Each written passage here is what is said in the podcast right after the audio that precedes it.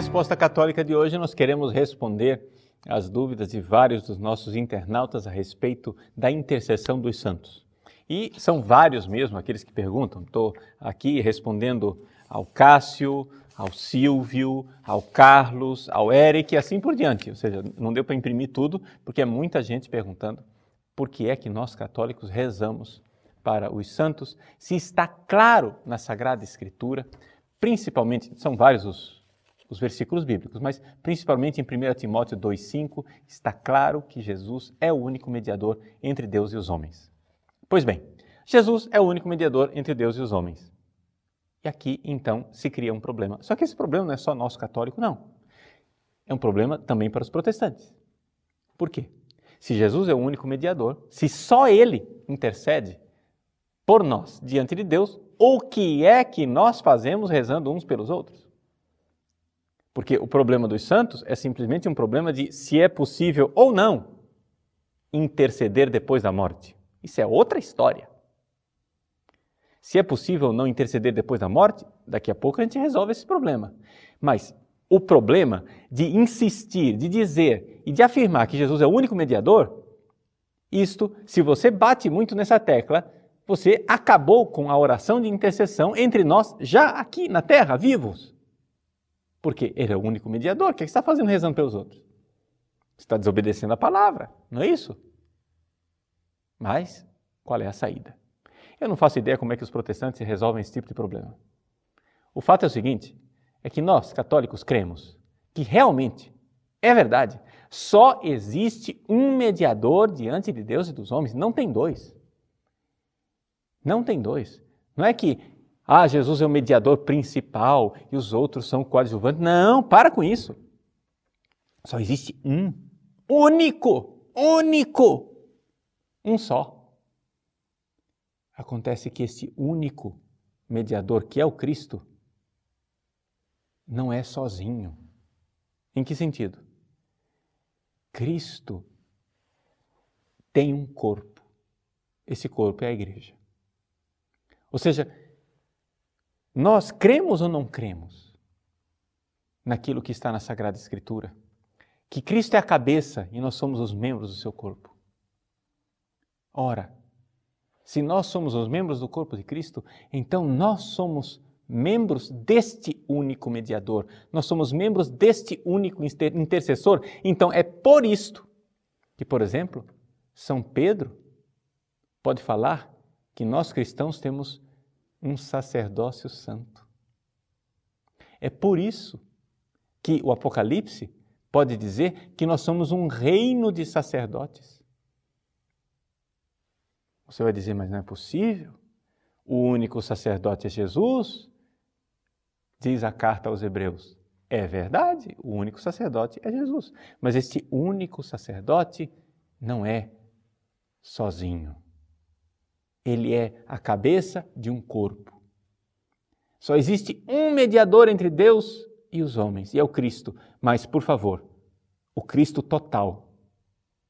Não somente um pedaço do Cristo o Cristo todo, cabeça e membros, porque nós somos membros do corpo de Cristo. Então é isto que permite a mim interceder. E os evangélicos protestantes, eles intercedem uns pelos outros. Ele impõe as mãos, eles impõem as mãos uns pelos outros. É? Eles fazem isso na praxe deles do dia a dia e não somente isso. Mesmo que eles mudassem a praxe deles, seria impossível você ler a Sagrada Escritura de outra forma. Por quê? O que é que explica que a sombra de São Pedro curava as pessoas? O que é que explica que quando se pegava um guardanapo de São Paulo, São Paulo comia na casa de uma pessoa, eles pegavam um guardanapo, está nos Atos dos Apóstolos. Pegavam um guardanapo de São Paulo, levava lá, a pessoa ficava curada com o guardanapo onde São Paulo limpou a boca. Como é possível isso? se só existe um mediador, só existe um salvador, só existe um nome no qual todos são salvos, só existe um que opera os milagres, Jesus. Como é possível isso? Responda, meu irmão. Vamos lá, responde agora você. Vamos lá, sua teologia. Só que acontece o seguinte: se você vai justificar e dizer que isso não é mediação, você está trapaceando. Porque é. É uma mediação. A cura chegou através do guardanapo de São Paulo. A cura chegou pela sombra de São Pedro. A cura chegou pela palavra de Pedro que diz: Levanta-te, não tenho nem ouro nem prata, mas o que eu tenho te dou, em nome de Jesus Cristo. Levanta-te e anda. Se isto não é intercessão, o que é então? Ou seja, tem bico de pato, tem asa de pato, tem pé de pato, anda trôpego assim, faz quaquá e o que é que é? Uma vaca? Acho que não.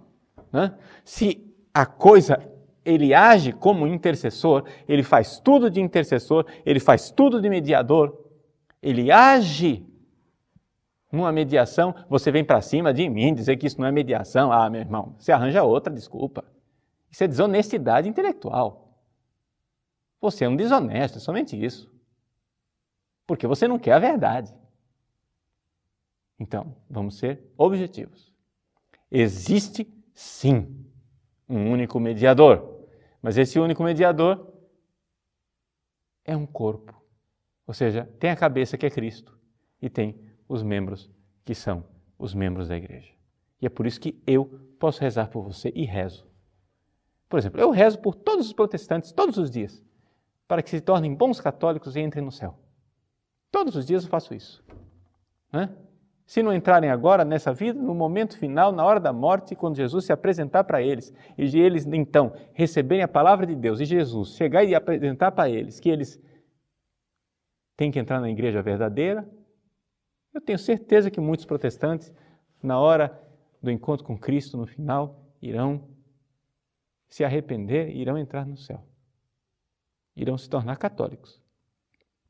Porque só existe uma igreja, só existe um corpo de Cristo, não é? Então, pelo arrependimento, a gente chega lá. Tá bom? Agora, aqui entramos, entramos, entramos então na segunda parte da questão. Mas e aí, padre? Tudo bem, a gente intercede aqui na terra. A gente aqui na terra pode ser mediador. Por quê? Porque Cristo é o único mediador, mas nós somos membros dele. Mas isso continua depois de morto? Ah, bom. Aí as Escrituras são muito claras. Né? E vejam que eu estou aqui argumentando no campo dos evangélicos protestantes, porque eu podia argumentar num outro campo. Porque, para mim, católico, eu não preciso provar tudo com a Bíblia, não, hein? Está entendendo? Eu não preciso de argumento bíblico para as coisas, porque é da igreja que vem a Bíblia e não o contrário. Foi a igreja quem nos deu a Bíblia. E essa igreja que nos deu a Bíblia, a palavra de Deus, ela tem uma praxe, né? ela tem uma prática de intercessão que vem desde o tempo das catacumbas. Se você vai lá nas catacumbas de São Sebastião, em Roma, você encontra grafites antiquíssimos do primeiro, segundo século, onde o fulano lá foi com um preguinho lá e raspou na telha da, da catacumba, dizendo: Pedro e Paulo, ora por Fulano, intercede por Beltrano, pedindo intercessão Veja, nos primeiríssimos séculos, quando ainda nem estava definido quais eram os 27 livros do Novo Testamento. Ou seja, se essa igreja estava tão errada, ela estava errada até antes de escolher os 27 livros do Novo Testamento. Como é que você aceita a autoridade da igreja, que é escolher os 27 livros, e não aceita aquilo que ela já fazia desde sempre, que era a questão da intercessão dos santos? Pois bem, mas isso é só um parêntese. Vamos à segunda parte da resposta isso é possível depois da morte, vamos com a Sagrada Escritura, já que vocês não aceitam outro tipo de argumento, né? Tudo bem. Romanos capítulo 8.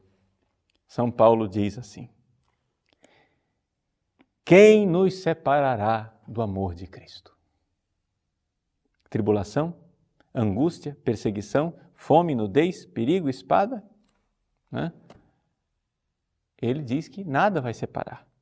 E mais abaixo ele diz assim, 38. Tenho certeza que nem a morte, nem a vida, nem os anjos, nem os principados, nem o presente, nem o futuro, nem as potências, nem, a, nem as alturas, nem as profundezas, nem outra criatura qualquer será capaz de nos separar do amor de Deus que está no Cristo Jesus, nosso Senhor. Nada, nem a morte nos separa do amor de Cristo. Portanto, primeira coisa, a morte não nos excomunga do corpo de Cristo. Senão, do que, adiantaria a gente ser batizado, ser membro do corpo de Cristo aqui, depois da morte, ah, não vale mais. O que, que adiantou? Para que, que serve esse negócio de igreja, se não for para depois da vida? Para que, que serve igreja se não for para a salvação eterna? Se aquilo que a gente faz aqui não serve nada depois, então, meu irmão, comamos e bebamos porque amanhã morreremos, já dizia São Paulo, né? Então, o batismo serve para alguma coisa. Eu sou membro do corpo de Cristo de alguma forma. Vós sois os ramos, eu sou a videira, eu sou o tronco de Jesus. Não é nem São Paulo agora mais, é Jesus. Né? Então temos, estamos unidos a Ele. E é por isso que nós católicos cremos na Eucaristia, porque a Eucaristia é a nossa é a renovação de nossa união com esse corpo e esse sangue de nosso Senhor Jesus Cristo, que para nós não é um faz de conta, não. Para nós a gente não está lá brincando de Eucaristia, não é a lembrança da última ceia, tá? Para a lembrança da última ceia, bastava assistir um vídeo, não precisa fazer a Eucaristia. Nós vivemos esta união com Cristo na Eucaristia, na missa. Mas tudo bem. A morte não nos separa do amor de Cristo. Além disso, o livro do Apocalipse nos fala, em várias passagens, é, da atividade das pessoas que já morreram diante do trono de Deus. Por exemplo, quando se abre o quinto selo, no capítulo 6 do Apocalipse, não é? Quando abriu o quinto selo, vi debaixo do altar aqueles que tinham sido imolados por causa da palavra de Deus e do testemunho que tinham dado, e gritaram com voz forte: Senhor santo e verdadeiro. Olha só, eles estão rezando no céu, gente. Ó. E aqui não tinha acontecido a ressurreição ainda. Vamos prestar atenção que aqui a ressurreição ainda não aconteceu. Nós ainda estamos na abertura dos selos, nós estamos na tribulação. Eles gritam com voz forte: Senhor Santo e verdadeiro, até quando tardarás em fazer justiça, vingando, nosso sangue contra os habitantes da terra? Estão rezando, olha só. Morto reza. Olha que novidade, né? Nós católicos já sabíamos disso. Mas protestante só lê aquilo que ele quer, né? Só lê a parte da Bíblia que interessa para ele. Mas tudo bem. O que mais? Vira a página, capítulo 7. Então o ancião falou comigo, perguntando, capítulo 7, versículo 13: Estes que estão vestidos com túnicas brancas, já é outro grupo. Quem são e de onde vieram? Eu respondi: Tu é que sabes, meu senhor. E então ele me disse: Esses são os que vieram da grande tribulação. Lavaram e branquearam as suas vestes no sangue do Cordeiro. Por isso, estão diante do trono de Deus e lhe prestam culto, dia e noite no seu santuário.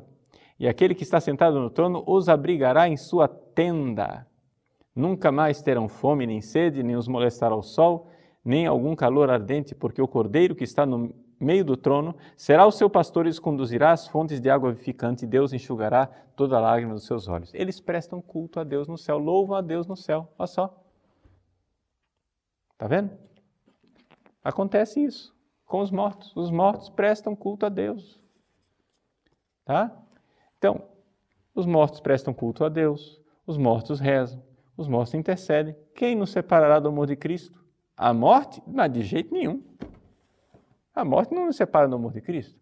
Agora é evidente que depois, no último dia, haverá a ressurreição e essas almas ressuscitarão no último dia né, corpo e alma, nós entraremos no triunfo do céu. Mas por enquanto não tem isso. Por enquanto o que é que tem? Né? Por enquanto tem o fato de que quando eu sou batizado, eu me torno membro do corpo de Cristo. E nem a morte me separará do amor de Cristo. Ele continuará me amando. Eu posso ir para o inferno? Posso. Posso ir para o inferno se eu rejeitar esse amor de Cristo mas o amor de Cristo não me rejeitará. A morte, o que, o que faz uma pessoa ir para o inferno não é a morte. O que faz a pessoa se separar do amor de Cristo não é a morte. É a própria vida da pessoa que rejeita o amor de Cristo. Mas nosso Senhor sabe que Ele nos salvou e nos fez membros do seu corpo para nos conduzir à vida, à vida verdadeira em Deus. Então, resumo desta resposta. Cristo é o único mediador? Sim, Ele é o único mediador. Mas dizer que ele é o único, único mediador, em sentido estrito, único no sentido de sozinho, aí você também vai criar um problema para os próprios protestantes, que eles não vão saber por que é que eles rezam uns pelos outros, e no entanto eles rezam. Então, por que é que nós rezamos? Embora Cristo seja o único mediador, porque nós somos membros desse único mediador. E depois da morte, não deixamos de ser membros do corpo de Cristo. Continuamos porque nem a morte nos separa do amor de Cristo. E o próprio livro dos Apocalipse nos mostra que existe a atividade de pessoas né, mortas diante do trono de Deus, intercedendo, prestando culto a Deus e louvando a Deus. Esta é a resposta católica.